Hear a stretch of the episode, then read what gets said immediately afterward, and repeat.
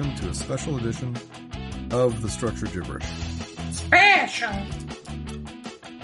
Today, we will be talking about the movie Star Trek Beyond. Dun, dun, dun, dun, dun. Uh, now, this uh, this is the third Star Trek movie or the thirteenth Star Trek movie, depending on how you're counting, and uh, the third in the J.J. Abrams uh, universe. Although he was only a producer on this movie, this movie Still was- his universe. It's oh, it's definitely still his universe. There's a lot fewer lens flares in this movie, which is nice. Yeah, they were there, but I feel like as an homage. it's an homage to J.J. Abrams. So, I'll give you my initial impression of this movie. Now, we saw this movie several weeks ago, but at this point now, and scheduling has been difficult. So, hmm we're talking about it now. Hopefully, uh, We saw it when it was very new. Yeah. And now it is less new. yeah, it's it's old hat now. Um, everyone else has already reviewed it, so So now is the time that you turn to us to find out what it really was. And I will tell you, now there are situations where I, I see a movie and I really like it. And then I, I think about it for a while and I think, you know, actually, there, I had a lot of problems with that movie. um, many examples come to mind. I'm not going to list them. I think this movie, when I initially saw it, I really liked it. I enjoyed myself the whole way through this movie, except for a few nitpickety Star Trek fanboy moments. Which I did not have, so I liked it all the way through. And at the end, I I felt that this was the best Star Trek movie of the of its era. Mhm. Now, I frequently come out of movies thinking that the thing I just saw was the best. And then upon, you know, thinking further upon, uh, you know, if I say the word upon enough times and think upon it, you know, and think of the other entries into the series, you know, usually I'm like, okay, actually, it wasn't the best. It was, uh, you know, it was good, but, you know, objectively, this other thing was better. Um, in my opinion, Pat, Mhm.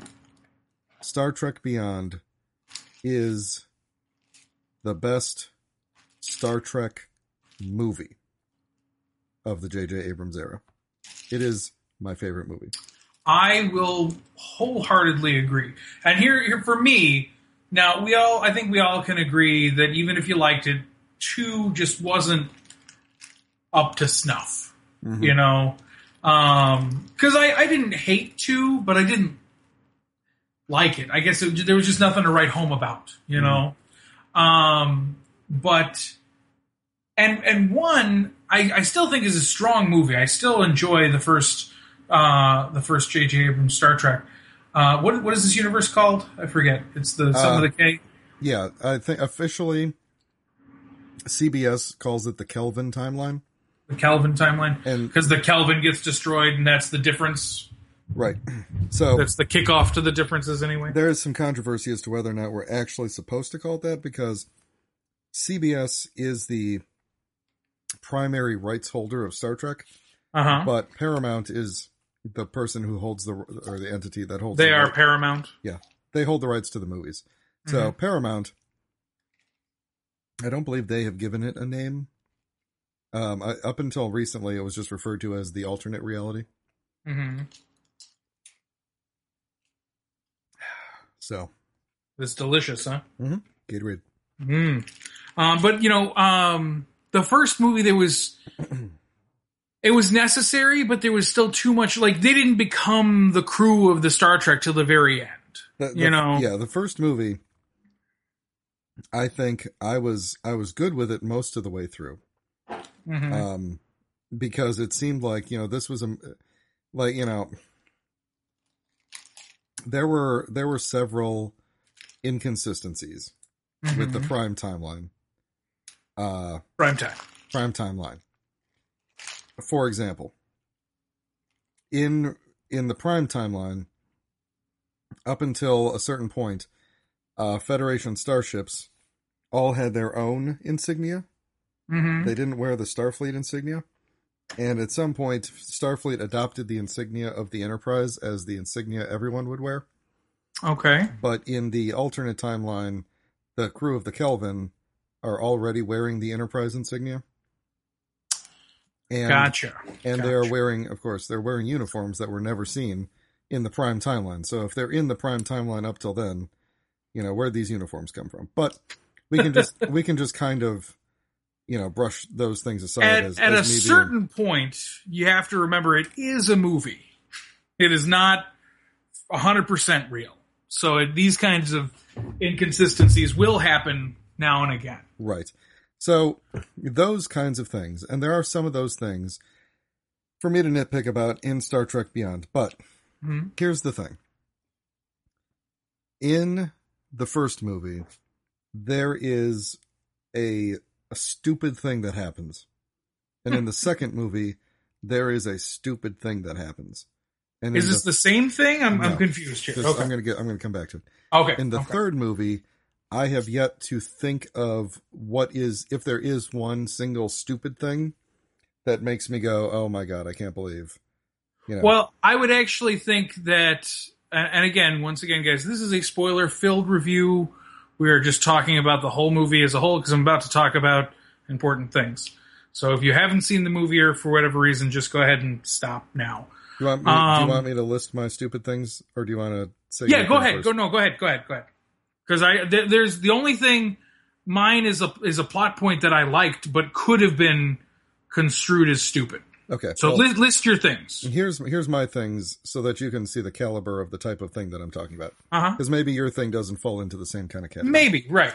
So, in the first movie, uh, uh, Kirk is an is a cadet who, in a battle situation, takes command of a starship, Mm-hmm. and afterwards is immediately promoted all the way to captain. Mhm. That is the stupidest thing. That is that ruined that movie for me. That that basically that event kind of ruined the J.J. Abrams universe for me because it's just like, you know, we- we're That would not happen. for yeah, exactly. For one, that would not happen, and two, I mean, that's just a really like you know, It's an irresponsible thing to do. yeah, and like the whole time you're watching Star Trek Into Darkness, where they're just like, Kirk, look, uh, we gave you this ship. Uh, we realize We we really shouldn't have. we should not have done that, and we are demoting you back to cadet. And I'm like, can you even do that? Can you, de- can you demote someone to school? Right? Can you can you take a captain, a sitting captain, and be like, uh, "We're revoking your license, and now you have to go back to driving school." yeah, and then it's just like, and then it's like, okay, I pulled some strings, and we got you back into the into the rank of commander, and you're the first officer of a starship. And then in a battle situation, he's just like, "All right, can I be the captain again?" And they're like, "Yeah." You know, it's it's like Starfleet operates on such a ridiculous, you know, like they tried to make things more realistic, but that is the least realistic thing I could ever think of happening. You know, they like ranks Hmm. are just like, you know, they just kind of hand them out and then just like, ah, you know, give me that, give me that back. I got a different one for you here. You Well, know, I mean, to to a, a point, that was done a little bit in the in this one because they were just like, "You just want to be an admiral? Sure, sure." Well, yeah, I think I think You know we'll what I mean? Like, think that we'll was- get to that because I have some thoughts about that situation. Okay, Um, but that was not what I was going to bring up. well, okay, so in the second movie, Uh huh. uh, we discover that not only does Scotty's transwarp beaming allow you to beam from a planet to a nearby starship at warp, it allows you to beam from one planet to a really far away planet. And Uh huh. Uh-huh. and you know, thus negating the need for starships. And super blood, right. of which they have an practically unlimited supply, Apparently. which can raise the dead.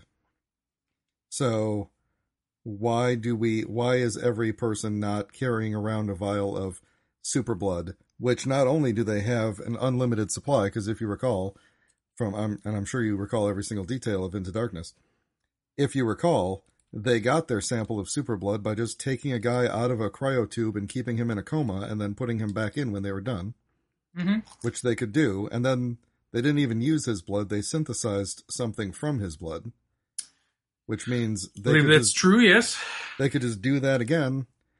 and Uh, again and again and again. Yeah. So why is everybody not carrying around a vial of synthesized super blood that they could just, you know, oh, I've been shot, Psst, super blood, I'm alive again. You know, it's like everyone would just be walking around shooting everybody, having fun, and they're like, ah, ha, ha, ha, I'm- oh, you shot me right in the in the head, Psst, super blood, I'm alive. that's how I, that's how I want Star Trek. That's how I wanted Star Trek three to go, Pat. To be honest. I wanted I wanted a giant Sorry to disappoint. I wanted a giant game of essentially phaser tag, uh, and also that it takes place on multiple planets at the same time, and they just teleport between them. And they just yell, "Super blood!" In Into Darkness had a lot more stupid moments Right. than the first movie. I feel like was generally pretty good. I mean, Yeah, I- I per- think they had- personally, I enjoyed the first movie it, Right. tremendously all the way through, up until that very end when that when I thought that was really stupid. Into Darkness, you know the the fact that I mean, it sort of negates my previous point about Kronos being very far away from Earth, Mhm. uh, because it's you know one would assume that your enemy who has a territory that is very far away from yours is you know or is like isolated from you would also be very far away you know if it's at the heart of a completely different empire right. but at the end of the movie the enterprise is able to warp from the neutral zone to earth in like 8 seconds because it's it's a plot point that they're Because not in, why not? because the other ship is able to catch up to them very quickly and immediately knock them out of warp and they're at the moon Mhm. you know so i mean even there if you can't you know if warp drive is so fast you know I, yeah i guess it's a toss up as to whether or not that or the beaming between planets is the stupider thing but anyway into darkness plus khan is a white guy Eh. Yeah, yeah. I, I get you. so anyway beyond i felt didn't have those kind of stupid moments so pat what, No, what I, well, the thing was, and and again, I actually I really liked this, but I could see where people would have had those same kinds of feelings about. It was the um, the semi standardized now in in action movies. Oh well, we've got this thing that just destroys everything. You know, yeah um, and again, that's just a kind of a sci-fi action. Um, you know, everyone is issued one. you know, um, and then the fact that it was the Beastie Boys was pretty gimmicky. Although, again, I really liked it. You know, it really I- worked for them. I, I, thought it was that- very fun. Yeah, they did a very good job of actually working it into the plot and in a very cool way. Right. And I, I enjoy, um, I enjoy the way they said, you know, they, they're calling it classical music because of course it would be in that time period referred to it. Well, I would hope that it's referred to something else. I don't think that we Yeah, that's just refer to classical music as, you know, the, Right. this time period. It's, it's been so long that it's now classical music. classical music Oh. isn't a sliding scale. You Right. know, it's right. like may- like even I mean even today like the the term oldies isn't even a sliding scale. It kind of is though. It kind of is. Oldies. If you turn on an oldies station now, you know, they'll be playing 50s and 60s stuff and then all of a sudden they'll be playing something from like 89 and you'll go, what? Yeah, well, maybe I don't listen to enough radio, but So, um yeah, but I don't think that cl- I think classical uh, maybe that will change in the alternate reality. Right. You know. But in, in, in any case, it was cutely done. It was very fun. Um, but I could see how they, how somebody might be, uh, offended by that in that, in that same kind of way. You know, um, I don't know why, uh, but I could see it. Mm. Um, so the, I mean, the, again, my, my overall feeling of this movie, uh, was that Simon Pegg definitely wrote it. Yeah, someone who You know, someone who's seen Star Trek before. right. Somebody Yeah. who's seen and enjoyed Star Trek prior to being part of the franchise and, um, and definitely, I don't know, he was, he was fully immersed, I feel like. Um, Yeah, I- and I, again, I know you, you had a, a couple of um, of issues as it as it were. Um, but uh, you know, for for the you know, by and large, it was it was very well done. It was very well written. It was very fun. It was funny. Um, the the girl alien whose name escapes me. What's her name? The like the girl who stole the show. Jaylah. Jaylah. Um, I, I'm lucky I remember the regular crew's names, to be honest with you. But um, Jaylah was amazing, very fun, very. Uh, you know, as as the father of a of a daughter, I'm I'm very happy to see strong female characters, and she definitely was. Um, you know, she hit the hit the marks for that. Um, she was she was totally badass while also continuing to be vulnerable and then funny with her broken English. Uh, you know, kind of badass but naive at the same time. You know, it was, it, it was a good balance. It was a very good balance. She was she was an actual character. She had flaws. right, right. Um, it's, it's clear that she was able to fend for herself while at the same time having a fear of the people who killed her family. You know, right, that's all very and and a logical one. Yeah, Yeah. it's not. I'm a lady and I need. I'm in need of rescuing. You know, she was totally badass, but also fearing for her life because these things Yeah. were very evil and could kill her very And easily. Here's this was my favorite part is that while it seemed like she and Scotty had a thing going on, Mhm. uh, they didn't. no, like they, they, just just became close friends. right. And I, I actually really loved that at the end he was just like, I got you into Starfleet if you want. Starfleet Right. Academy, you could be a captain in three years. You know, because Yep. that's how we do it around here. Right. You- it's it's fine. You you might get to you know freshman orientation. They might give you a ship. We don't know. Yeah, because listen, here's how it works. I'm not sure if you caught this in the very first movie. Every single person gets their spot because the person who had that job died or was sick. yep, that And, is that is true. Except for I think Chekov, who unfortunately compensated for that by dying in real life. which Uh, too soon. Too Sucks. soon. It really sucks because he It was really sucks. this movie. He he really stood out in the movie. Um, I mean that actor. What what was his name again? I'm, I'm Uh, terrible. Anton. Yelchin.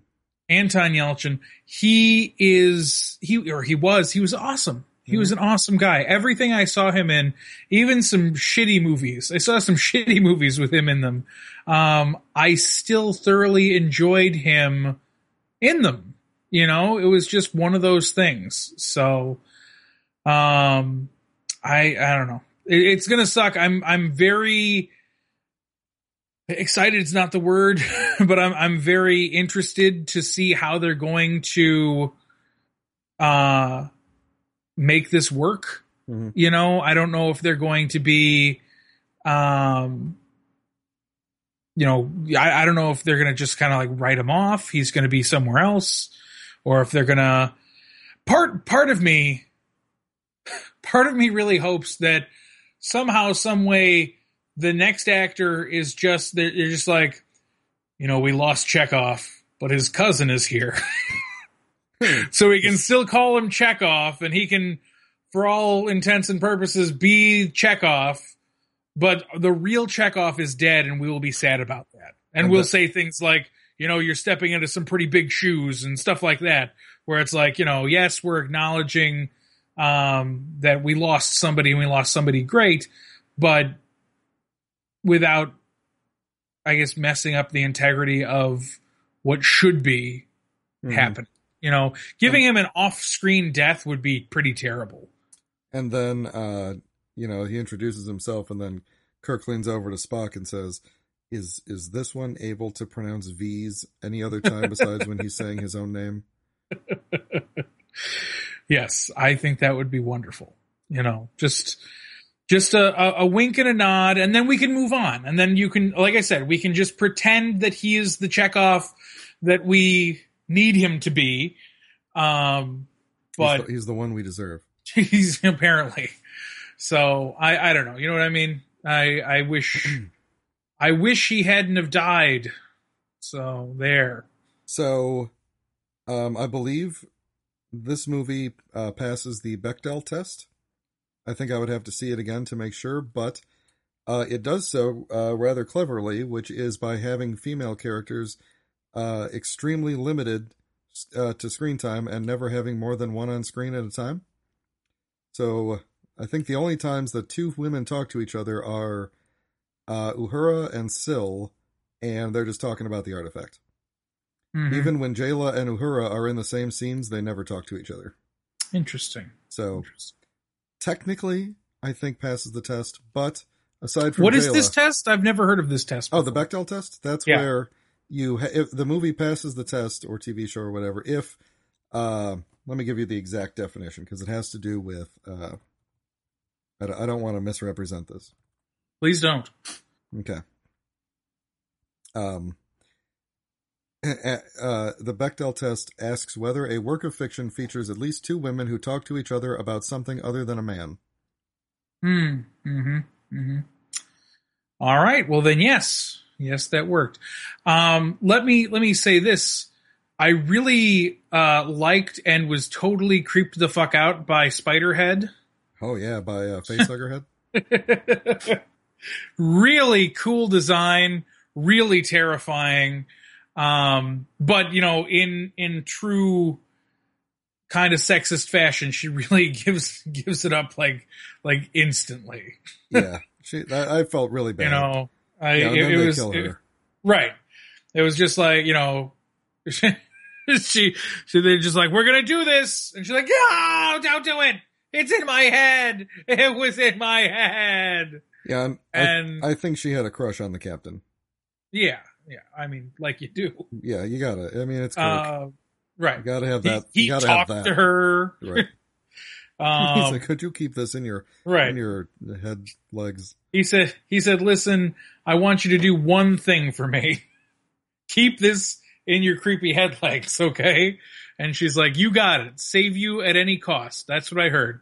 Cause we're totally making out later. Um, so there, you know, there was, there was that. I mean, that's, I, I don't think that there was an overstatement of, um, trivializing women in this movie. I I like, like we said, Jaylah is awesome. Yeah, I just I wish Oh. Uhura had more to do Mhm. she is really I the do- only. I mean, J I- was I a was great say- addition. I was gonna say you you do kind of feel like they gave Uhura less to do because Jaylah was around. Yeah. You know, it was like, well, she's fulfilling the awesome female role, so you know, Zoe, you just you know sit sit back on this one. Yeah, I mean the things We got that, it covered. You're fine. You're the, fine. the things that Uhura did were cool, Right. but I think she needed. We need more. We needed more than one good female character doing stuff in this movie. You know, and Right. We we managed to get uh five cool dude characters, you know, that Yeah, we we could all it's unfortunate because all of them. that's the Enterprise crew, you know, from Right. the 60s. And so that's what we're going with. And I think, you know, adding, adding, uh, female characters like Jaylah is a really clever way to do it without upsetting the diehard fanboys Mhm. who are going to be like, no, you can't add, you can't make this random Starfleet girl a main character, you know, that she wasn't on the cartoon. Yeah. Uh, the cartoon only had like a cat woman. Was it a girl or a boy? I actually don't know the gender of the cat person on the cartoon. I thought there was another girl. Wasn't there an Andorian girl? No, did I make that up or Fel- uh, I don't know. I only saw I've only ever really seen um the animation sells on eBay now and again. well, anyway, we could have used an Andorian girl. Yeah, sure. I like cool. Andorians. I think they're fun. Anyway, uh, so yeah, enough about that. Right. Um, I think here's the really important part, Pat. Mhm. They, at the end of Into Darkness, because the Enterprise has never in its entire life won a fight, uh, in any of these movies.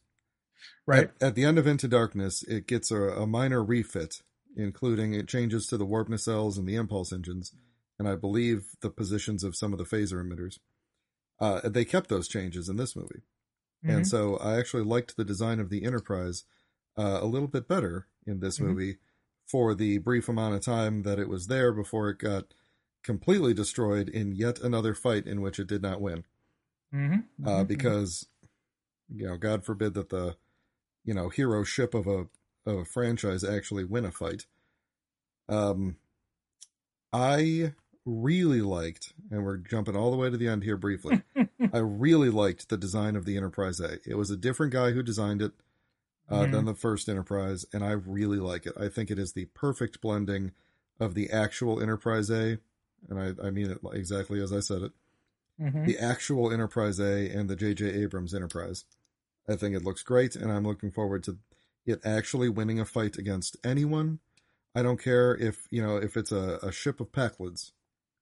Just win a fight. Right. Win a fight. You know, Just get- do it.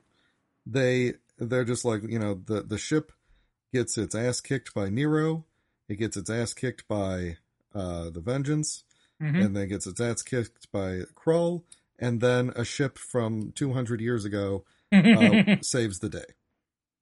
yes. And that, I think, was probably one of the larger.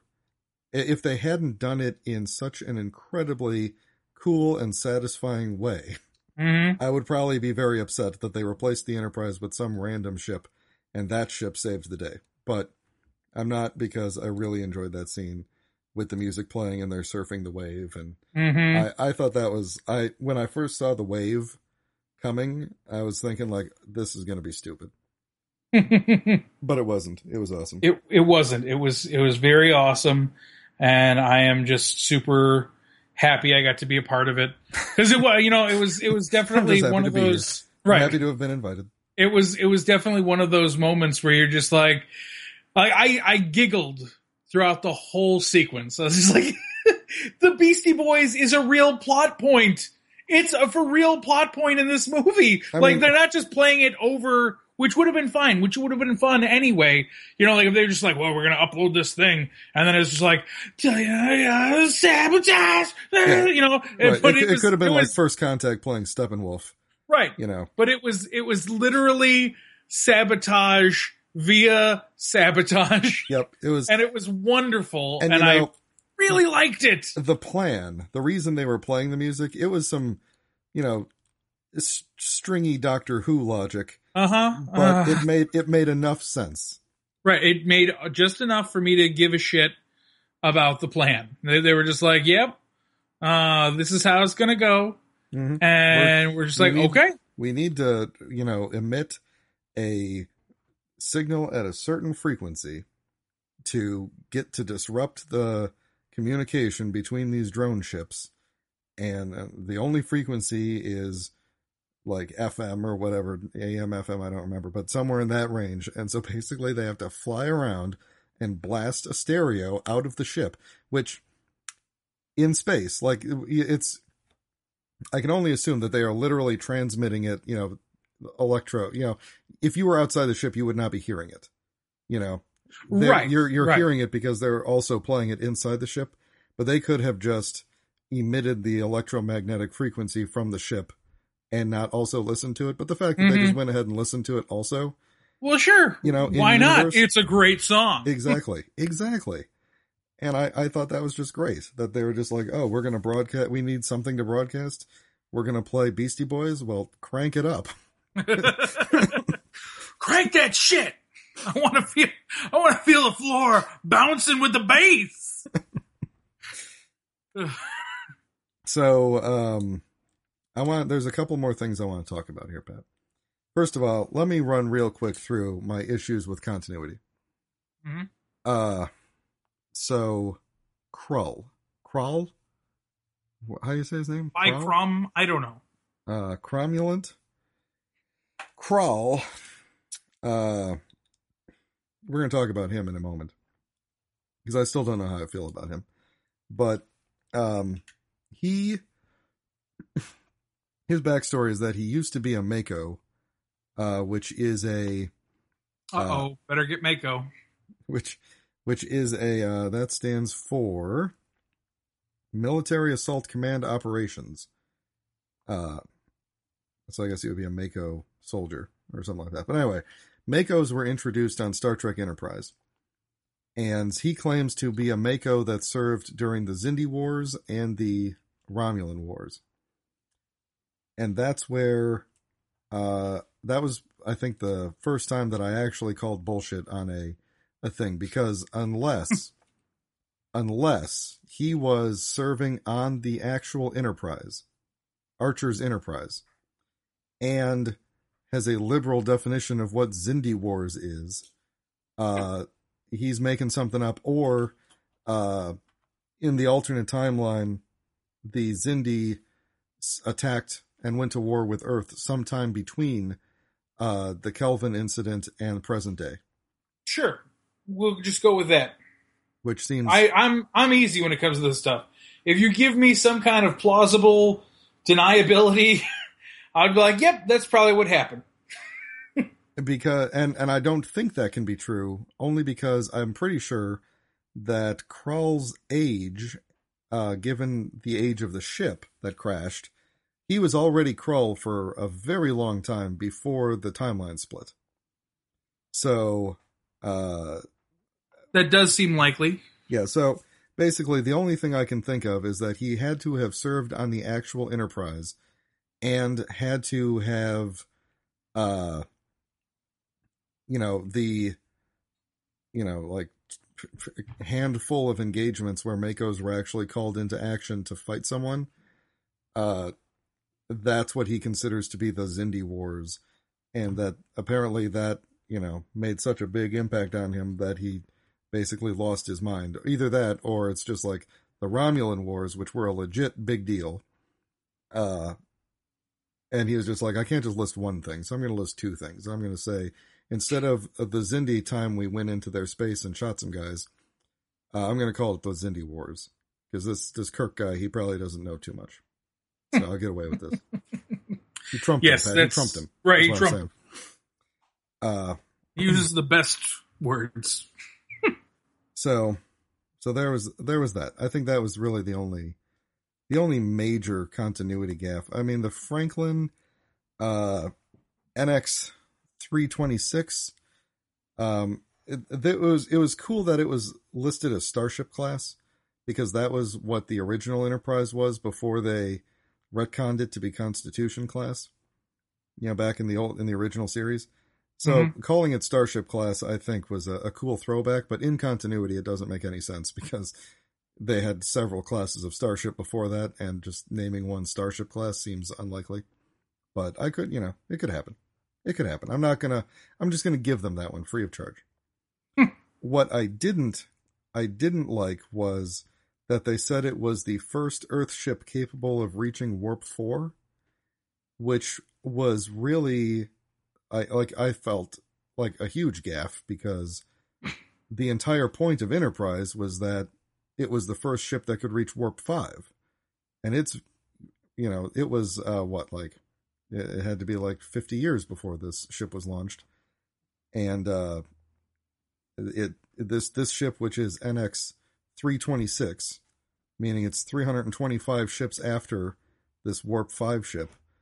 And Scotty's just like yeah first ship capable of reaching warp 4 you know maybe it was the first ship limited to warp 4 like they dialed it back. I don't know. But I just thought that was a really uh strange thing to say. Like warp if they had just said warp 6 then it would have it would have made more sense. You know? Mm-hmm. Because then you, then it would actually have a like a, a place in history. But you know, and then I thought, well, clearly, uh, this guy, you know, Simon Pegg, clearly did not go back and watch Enterprise very closely. And then I went, Damn him. and then I went, well, I can't really blame him because I wouldn't want to go back and watch Enterprise very closely. so, you know, I'm just gonna, I'm again, I'm gonna give him this one because if it's a detail, even though this movie basically hinges on a whole bunch of things from Enterprise uh, being pulled into the Kelvin timeline, um, it it required you to have a detailed knowledge of Enterprise, which I unfortunately have, having seen the entire series. Uh, I think more than once, uh, and I wouldn't really want anyone to have to go back and watch it because it's it's really pretty bad. Yeah, well, it's one of those things, I guess. But Uh, can I digress real quick? yeah, I like digression. Enterprise. Mm-hmm. they had a really bad tendency to predict the future uh what's the best way to put this? In the most obvious manner possible. So I'll give you two examples. Mm-hmm. Archer. One time, after having to make a difficult choice as to whether or not to allow an entire species to die, Mm-hmm. because, you know, this is a difficult choice that this idiot has to make. You know, should I let this entire species die or, you know, literally command my doctor to save them? And he can easily. Mm-hmm. You know, someone at the end of the episode asks him about it, and he's just like, you know, I got this feeling that one of these days my people is going to come up with some sort of a, a directive of some sort that will tell us what we're supposed to do in these situations. you know, and then and then the idiot watching the TV is supposed to go, "Oh, he's probably talking about the Prime Directive, which whose only clause tells you exactly what to do in this situation." you know, and then yeah. Yeah. Mm-hmm. um, another instance, they had the uh, the grandfather of Noonien Soong, uh, who created Data. Uh huh. They had him, uh, Arik Soong. They had him on the show, and he was doing research into uh, genetic modifications. Uh, uh, also, he was like basically doing research on cons people. Mm-hmm. Uh, you know, um, what do you call it? Eugenics. He was doing research into eugenics. And at the end of the episode, or at the end of his arc, he's he's just like, man, this eugenics, this doesn't get us anywhere. But robotics, that might be something that's worth looking into. If I start this research now, maybe my son or grandson will someday be able to build a robot. and I'm just like, you who who thinks that way? You know, oh, if I start doing research, certainly my son will continue on doing the exact same research, accomplish nothing, but then pass on that same drive to his son, who, having seen that his two previous ancestors accomplished nothing, will continue the research and finally make Data and Lore and B4. And then and then get eaten by a crystalline entity. Mm. No, wait, he doesn't. He dies. He dies of old age. Very old age, Pat. Very, Anyway. very old age. They only they only wrote that they wrote that entire plot point. That entire story arc was written specifically to explain why uh, Data's creator Noonien Soong is named after Khan Noonien Singh, Mm. and he really wasn't up until now. Mm. It was just a coincidence. Anyway, this movie. Let's talk about Krull. Growl is my only real. If if I had a beef, my Yeah. only real beef it has to do with him, um, and it it is because, um, Because he doesn't make sense. it well, I mean, I just wish they would have defined it a little bit more so I could easily, um, swallow that pill. Yeah, Um, but the you know the the fact is is that his metamorphosis doesn't make sense the way that it is presented. Like, why does he look like a crazy horned beast in the beginning, and the more he uses the power, bring him back to human form? this is yeah. During the movie, I was completely confused by that. Um, because what what it looks like is, uh, that he he takes you know life force from people, and he can somehow do it with or without his machinery. I think maybe he can just do it like as a, I- as a I- person or something. I Or- gave him the benefit of the doubt that maybe he had some kind of gauntlets of some sort. Mm-hmm.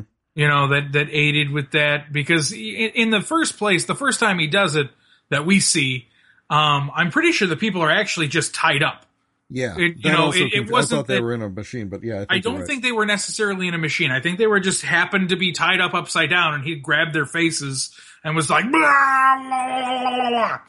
and then his face changed like radically and at first you think oh man every time he does this you know maybe he's taking on their dna or something because he does look a little more human That's what I assumed throughout know- the entire movie.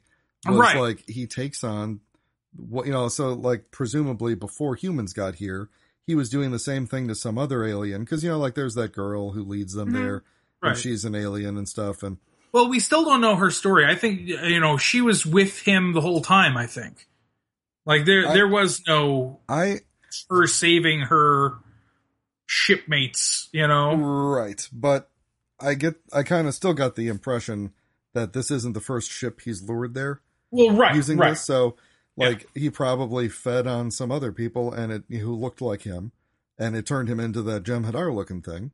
Right. And uh, but then at the end, it, they throw that whole thing out the window because he looks completely human.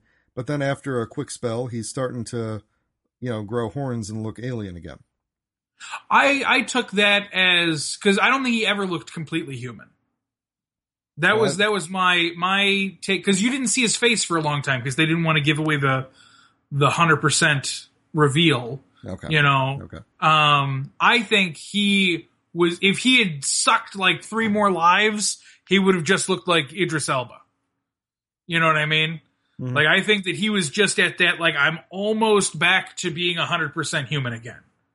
Because I've finally I've drained enough life force to get me back 100%. But for some reason the side effect of using this machine is, you know, a day or two after that after you uh you suck the life force out of everybody and it makes you young and perfect again, you just turn into this horned beast. I don't understand it. Uh, but that's that's the only thing that makes sense. You know, like that's the price you pay for using the machine is that you end up looking like the guy who made the machine. Maybe I don't know. And now the other thing is, is that his cronies. Are we to assume that the cronies were the rest of the surviving crew members? Like, No. are they all doing this, No, or Pat. are those guys just pirates that he? I no. accumulated. Listen, listen. I did not get this until later when I had to look it up. Okay. Uh huh. Krall, and then do you remember his like, you know, number one guy? Yeah, Snakehead. Yeah. They're the only two actual people there. Every other guy in a suit and everything is like a robot drone. And Oh. every ship. So basically, they got to this planet. I think maybe this was like glossed over when they were watching his logs or something. However, they figured Okay. out that he found all of like this mining stuff and everything. Uh huh. But all of the ships are drones. The entire workforce is I got drones. the I got the drone ships part down. Like that makes sense to me. But like I just don't I guess yeah. I, I hate drones. I really do. I at this at this juncture I just hate them. I'm glad Any that- kind of hive mind bullshit that anybody's coming coming through with, I am not buying it. Not anymore. I am glad that this was yet not yet another situation of destroy the command ship and all the drones die. Right, right. No, At least we had this. to do we had to do a little bit more. Little more work. They could have that. done that easily because there was like a main ship, Right. you know. So like they could have done it, but they they didn't, which was good. Uh, the what was I going to say about him? Um, so one of the things that I just really wanted from this movie was a good villain because I felt that their portrayal of Khan was Mhm. very unfaithful to what I felt Khan should be. Mhm. You know, like their portrayal. of you you felt conned. I felt Yeah. conned, Pat. Their portrayal of Khan is like if you read a, a you know Wikipedia description of Khan from Wrath of Khan, uh, you know, like the opening paragraph, you could craft that character out of it. Right.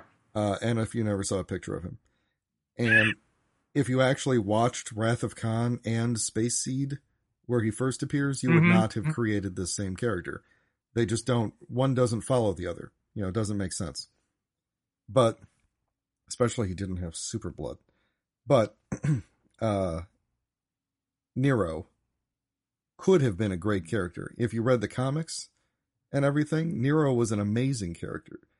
You know, with a, a huge amount of depth and pathos and everything, and they just threw all of that out for the movie. The movie, which is the only thing that counts when you're watching a movie, is what's in the movie.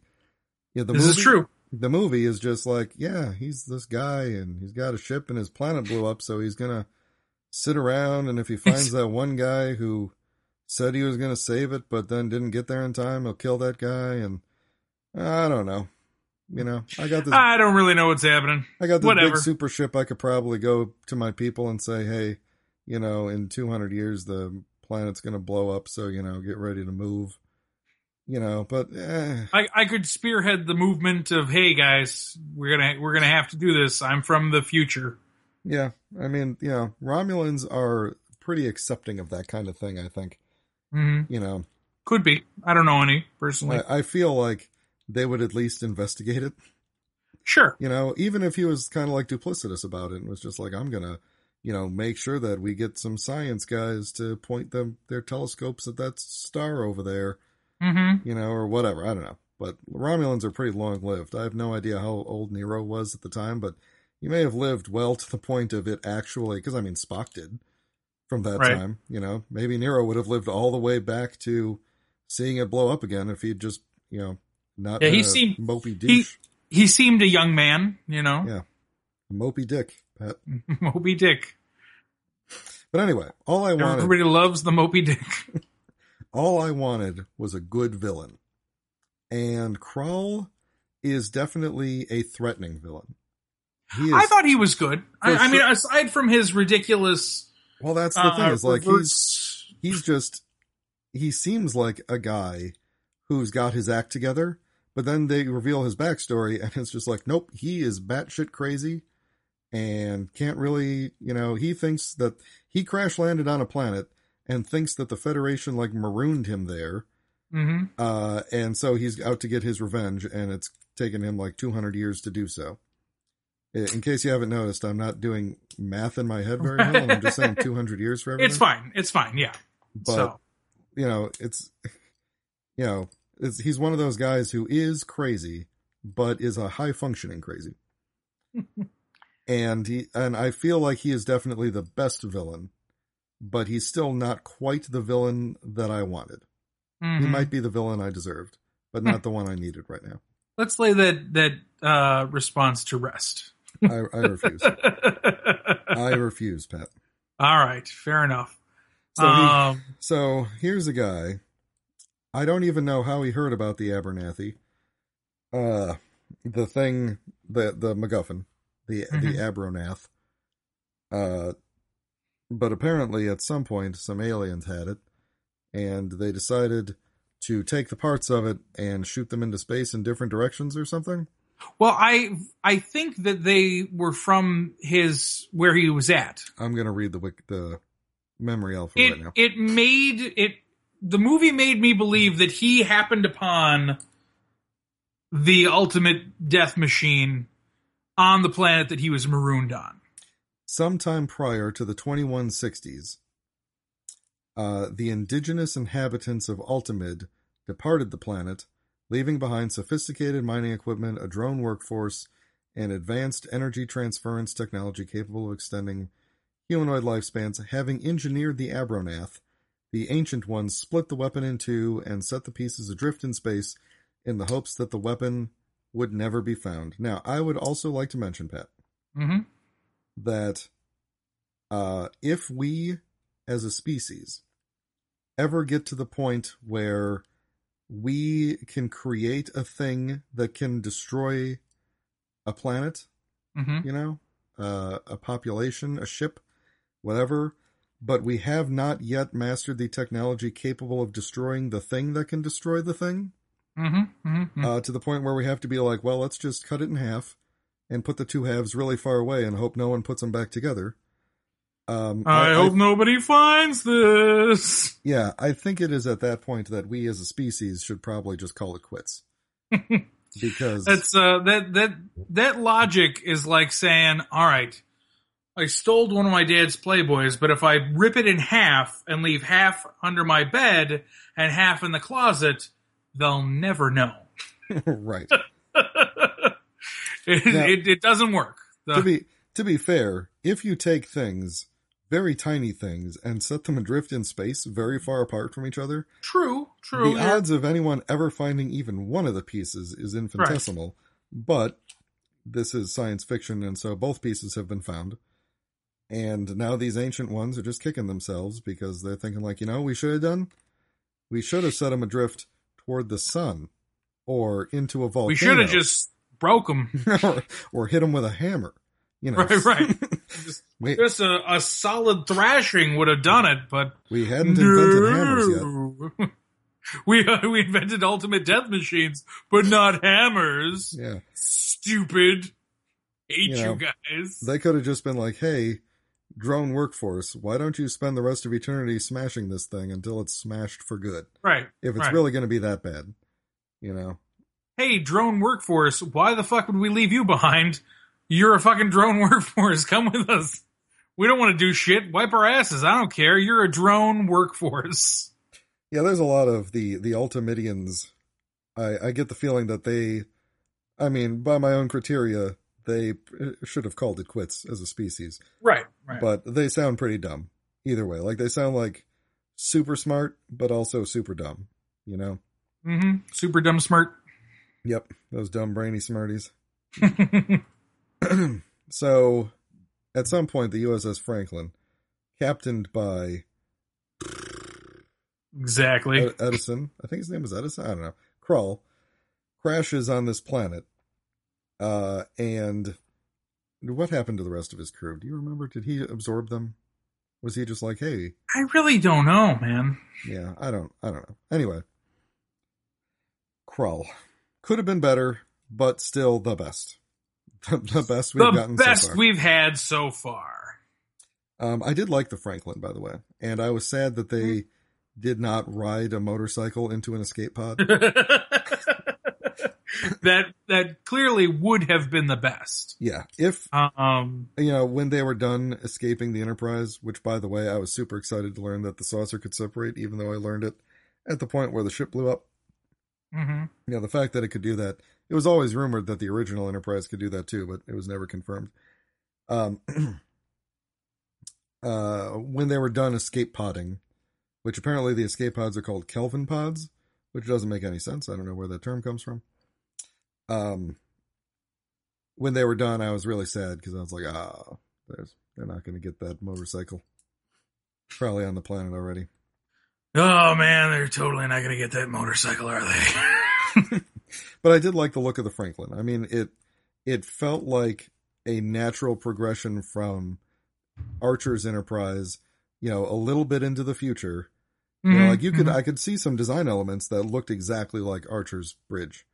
You know, and then I, I, I did too. There were there were definitely things in there that even though I didn't watch the show, it definitely invoked images of Enterprise. I think the I think brown, like the bronziness Mm-hmm. of it, like that made me think of Enterprise. Um, and I, I don't know what else because like again, I I did not watch the show, but The the transporter effect from that ship was it it seemed like a really good mixture between the Enterprise beaming effect and the Star Trek movie beaming effect. You know? now it, was- it looked I'm- older than it- the yeah. version where everything just swirls around you. You know, I I'm glad you brought the brought up transporting. There were a lot of interesting, and by interesting, I don't know that I necessarily mean interesting, but there there were a lot of uh, points in this movie that were callbacks unto itself. oh yeah, You know, yeah. the falling and transporting, and the they land, and then they say, "Let's never do that again." It's like that was you guys know you lifted that directly from yourself. yeah, but this You know- movie did not have a put on a helmet and shoot or fall through space scene, True. so True. I got that going for it. Um, and, and again, it's not like I minded it. It's not like I was like, you're cheating. It was just like, you know, it just seemed odd. You know, it's like, you don't, I, I, I wanted him to have a moment where he like looked at him, like maybe after he said it and be like, wait, okay, never, now, now, never again, or, you know, whatever. Something, it just seemed very weird that he would have the exact same experience essentially twice, uh, and have the same reaction. Well, I guess it's not that weird if you if you really think about it. He would he would have the same reaction. it was the exact same experience. So it's within his nature. Okay, never mind. I rescind. It's it's it's it's stupid because it's not. right, It's yeah, it's stupid because they played it straight. They played it for real. exactly, exactly. Had the, had it been more tongue in cheek, I would have liked it better. So, anywho, um, again, the for the thousandth time, I really liked this movie. Like any movie that you put under a microscope, you can find things wrong with, and that's what we're kind of doing here because there's nothing else to say. because it was a good movie. It was an Well- enjoyable movie. Let me It was a fun movie. let me tell you something else that was good. Okay, yeah. Let's talk about uh the uh Starbase Yorktown. Yeah. That is by far the most impressive uh starbase that the Federation has ever created ever of all time. And ever will create. I I can only assume that they are just flush with money right now. Or well, I mean it's the Federation, so they're not by definition, but somehow they are flush with resources that they can say, "Hey, you know that cloud thing and everyone who goes in there like never comes back? What we should do is build the biggest, most amazing kick-ass space station right there." And they do, and they put Greg Grunberg in charge because he's got to be in all the sci-fi movies now. oh, huh? Yeah. You know, and I like to think I'm thinking now that he is the same character from The Force Awakens, uh, Uh-huh. but this is his like retirement job. You know, it's nice, I- I nice was cushy thinking- job. it, it's very funny that um, he got to be in both. You know, he. I mean, I know um, Scotty uh, Simon Pegg gets to, but he's much more covert. Yeah, You know, right. Greg is basically the exact same guy, just Right. wearing slightly different takes of outfits, and it's just like, I am I supposed to believe that this is real? this guy just happens to be uh, in our own distant future and in a galaxy far, far away. I don't think so. He They're not even trying to. It's, it wasn't even like a Kumar kind of thing, you know, where where he just was like, "No, he's in the background of the first one. He was wearing a red shirt." you know, it's just like, no, he's he's he's got a part in this, yeah, a big part. He's basically station station commander, basically. right? you know, ops. He's in charge of ops or something. This this station, for being as, you know, it, it's seemingly fragile. Like it, it just in terms of like it being surrounded by a glass bubble, uh, had very few, I think, defenses. Like eh, we got a gun every so often, you know. But I mean, maybe they were thinking like, oh, it'll probably have a bunch of starships in it, and if there's a big problem, we could just Right, you know, it'll- and stuff Easily easily taken care of, but the they made the typical mistake you know in a in a world where people can beam from planet to planet and starships can get across the galaxy in a few minutes they somehow ended up in a situation where there's only one ship in range as per the rules of Star Trek right. and I uh, think that's a Starfleet regulation. oh, only one ship is allowed to stay in range of any dangerous areas. Everyone must be at least two days travel from being Right. in range. one ship per high priority target Right. if anybody's even close, you're getting fired. Get out of here. So, uh, speaking of the executive staff of this starbase, I want to talk about uh, the Commodore. I don't remember the one who uh, Kirk was talking about about his promotion to vice admiral. Mhm. Um, I think because you brought it up earlier that it was ridiculous that he should be promoted to admiral uh, right. Right. away, and I agree that after you know jumping How from long? And again, how long was he on mission? Did three, they say three years, three out of the five years? three he out was of the on, five years, just like the original series. That's a callback. Okay. I believe. okay. The original Enterprise lasted, the original mission lasted three seasons. Okay, that makes sense. what Supposedly, we're- it, it what did we're do its full five saying years, is- but What we're saying is basically we've we've skipped over all of the interesting things that would have happened to these characters that Exactly. we would have seen in the old show. exactly. We've, we've skipped that. They were like, I I always hate when they do that. mhm, Like it's like why would you why would you go to the trouble of telling me a story now that is taking place where you could have just said like nah you know it was here, but nobody would have bought the admiral thing then. right. So here's what I think. This is my headcanon. hmm I think that the Commodore was had no intention of granting him that promotion. I Mm-hmm. think I think she was just like, you know, humoring him, Right. basically. And even though like they seem to have a heart to heart discussion about, you know, do you really want to, you know, not be on the ship anymore and, you know, be a, a desk admiral or whatever they were talking Mhm. about. And, and Kirk is, you know, having that, you know, those second, uh, second guesses about, you know, hmm I didn't actually want to do this, you know, and here I am.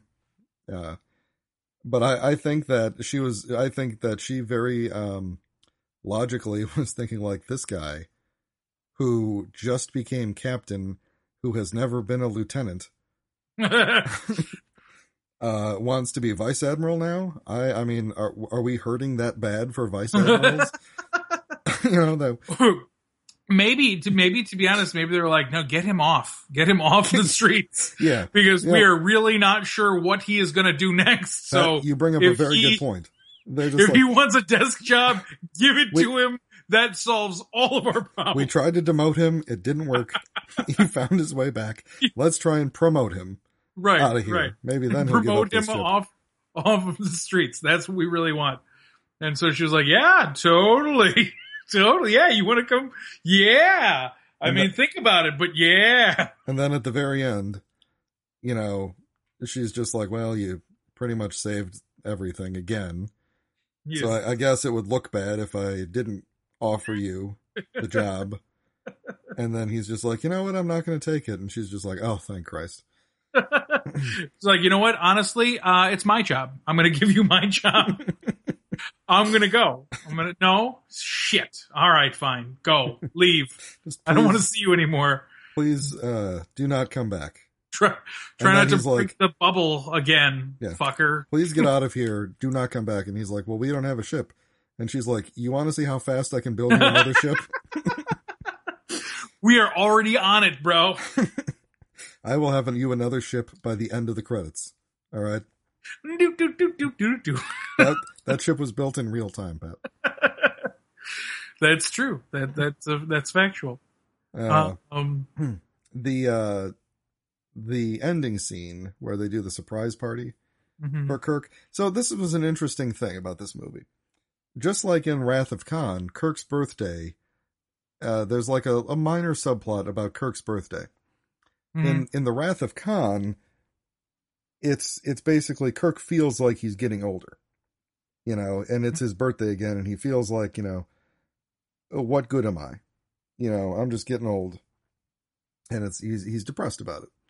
You know, and then he has to face this, you know, villain who is outsmarting him at every turn despite his lack of super blood. Mhm. You know, and then in this movie, you know, his birthday is different. That's that's one of the things is he was born prematurely thanks to the Kelvin incident.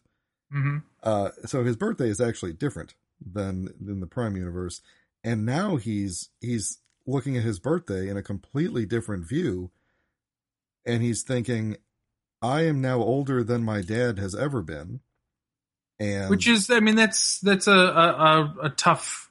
Like I, I give them that. I think that was a that was a really um powerful thing to have to deal with. yeah, it, it really was. It was a great scene.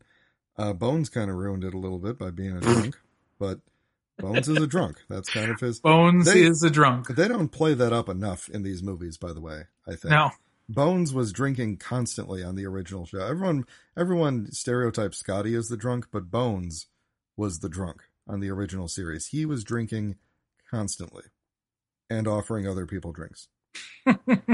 They'd go into sick bay and he'd just be drinking. And then they'd then they just leave and just go die because that's probably a better alternative. but anyway, better than doing dying on this guy's terms. I, I thought it was a very cool callback to say, you know, it's his birthday and he's contemplating his life, but it's not, we're not coming to the same conclusion. We're actually seeing the effects of the different timeline Mhm. and how it's affecting him. He's still depressed, but Right. he's much younger and he's depressed about a, a completely different thing. And I thought it was a very good callback. Um, at the end, when they have the surprise party for him, uh, I thought that was fun, but it was just weird seeing them in regular like, Right. clothes. Well, here here's my here's my thing about that. Um, the only one that really jarred me was Bones, like because Bones isn't that guy. You know what I mean? Like they they've shown him time and time again to be this um this stuffy, staunchy, guy, you know, Yeah. that's not going to go to a bar in a leather jacket with his hair spiked. right. You know, all of a sudden he was no longer Bones, he was Karl Urban. hmm You know, which I'm fine with. Karl Urban's a, a cool guy, and I'm sure he would have partied like you know awesome with Kirk. But but Bones, not not that way. I just I, I just it took me out of the moment. That's that's one of the only things that I would say in the movie that I was like, eh, I wish I wish you hadn't have done that. It was Chris Um, Pine and Karl Urban going to a party with aliens. Right, right. you know, Scotty was still Scotty, and I liked the interaction between uh, Spock and Uhura. I thought that was all very good. Um, but yeah, like I said, just the uh, in in this movie, going off what you just said, in this movie, one of the main reasons I liked it, and we touched on this briefly at the beginning, is because they finally felt like a crew. right, The, the- you know, unfortunately, they did skip over three years of adventures, Mhm. but at least we got to see the fruits of that. You right. know, now, they- the only the only thing that I I was frustrated with is because you don't see that growth. It's expected growth. You know, it's, it's the kind of thing where it is relying heavily on you knowing these characters from the original series and Right. knowing how they're supposed to act. Right. And, you know, giving us the, I mean, you know, it's the, the same kind of, uh, Anakin and, uh, Obi-Wan in an elevator. Well, you remember when we did this? And when Yeah, that was- that nest of Gundarks, That, that was would have been a good movie. remember when we did anything that was entertaining? Yeah. It was off screen. Yeah. you know, Do you guys remember that time that we took the Enterprise into battle and totally won? Man, that was a great time. It happened because this has been three years and we're still standing. We must have beat somebody. So, Uh, um, what? Oh, you brought up a thing, and it was leading me to a thing, Pat. uh-huh. Oh, yes, yes, yes, yes. The thing with the thing. Okay, so I wanted to just briefly state that I thought the interactions between Spock and Bones were fantastic. Yes. They're- very the way very they played off of each on. other. I love. I didn't love this at first, but I grew to love it very quickly. The fact that Spock of this universe is not as emotionless.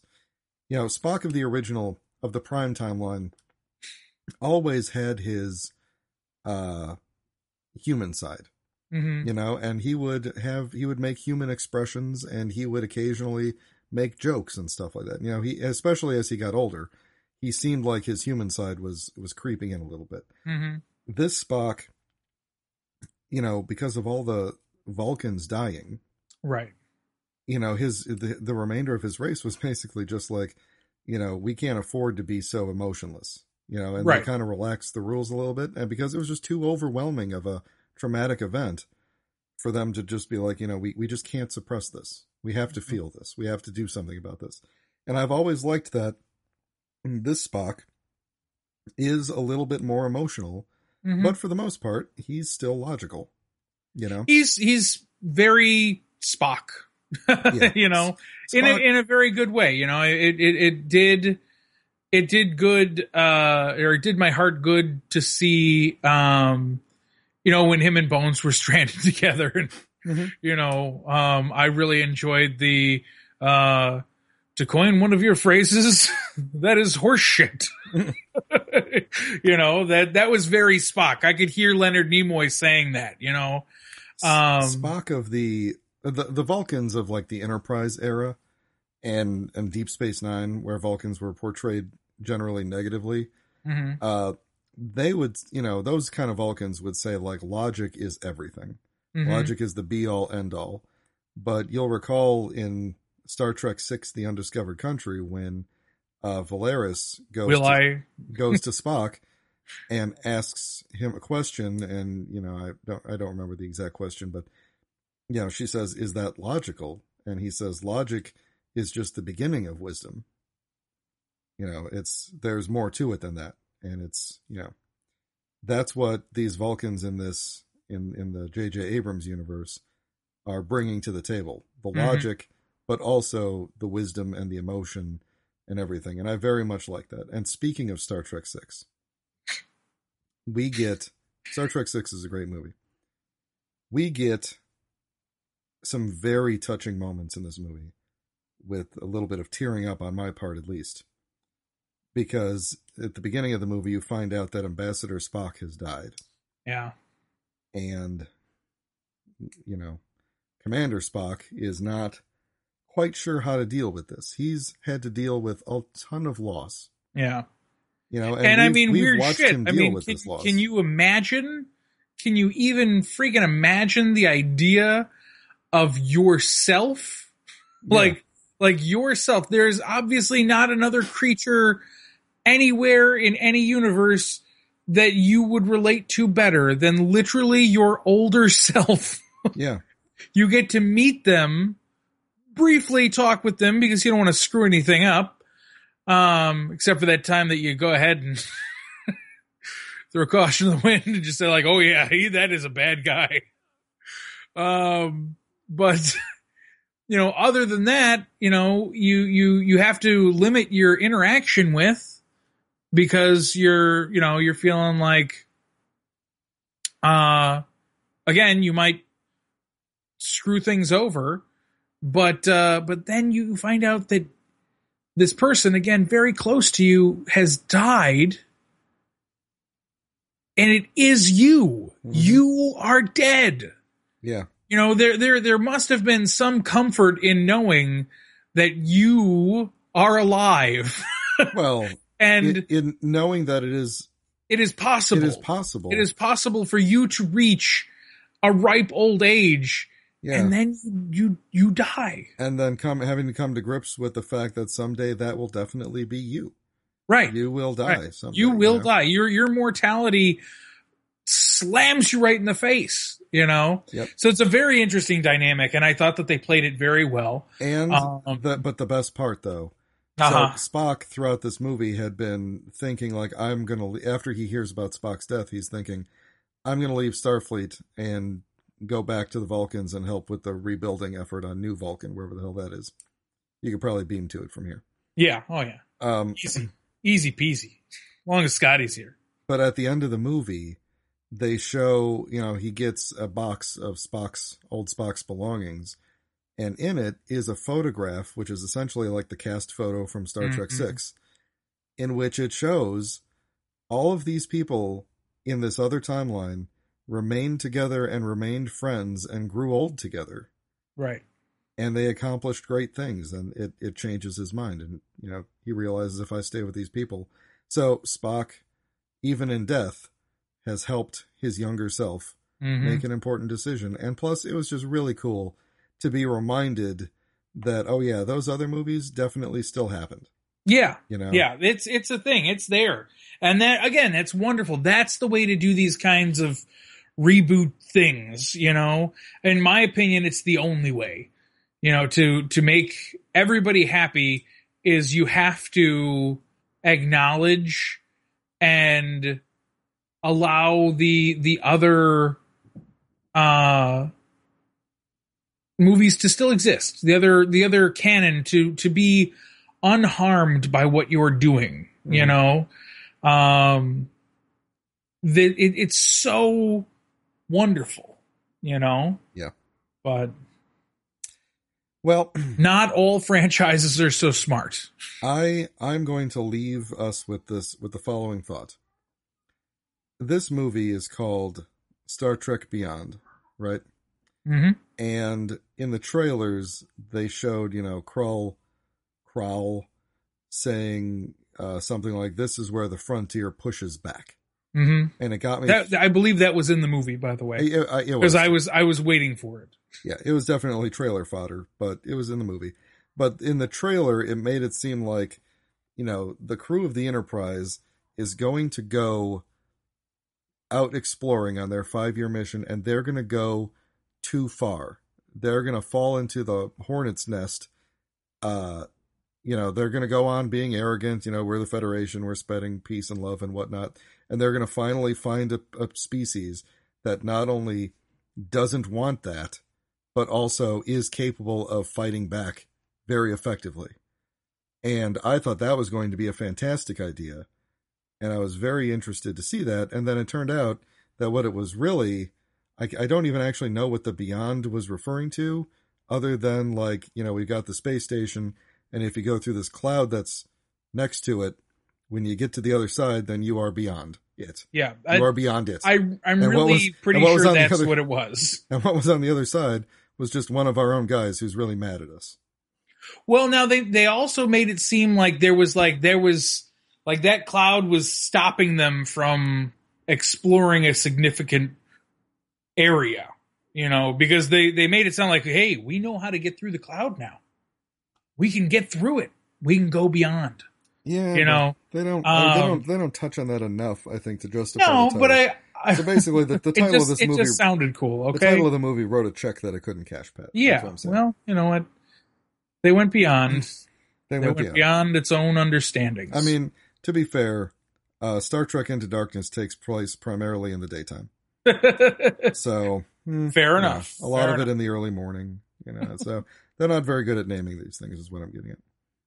You know, it, this is no, uh, you know, the voyage home, which very clearly was about their voyage home. You know, the search for Spock. You know what we did in that movie, Pat?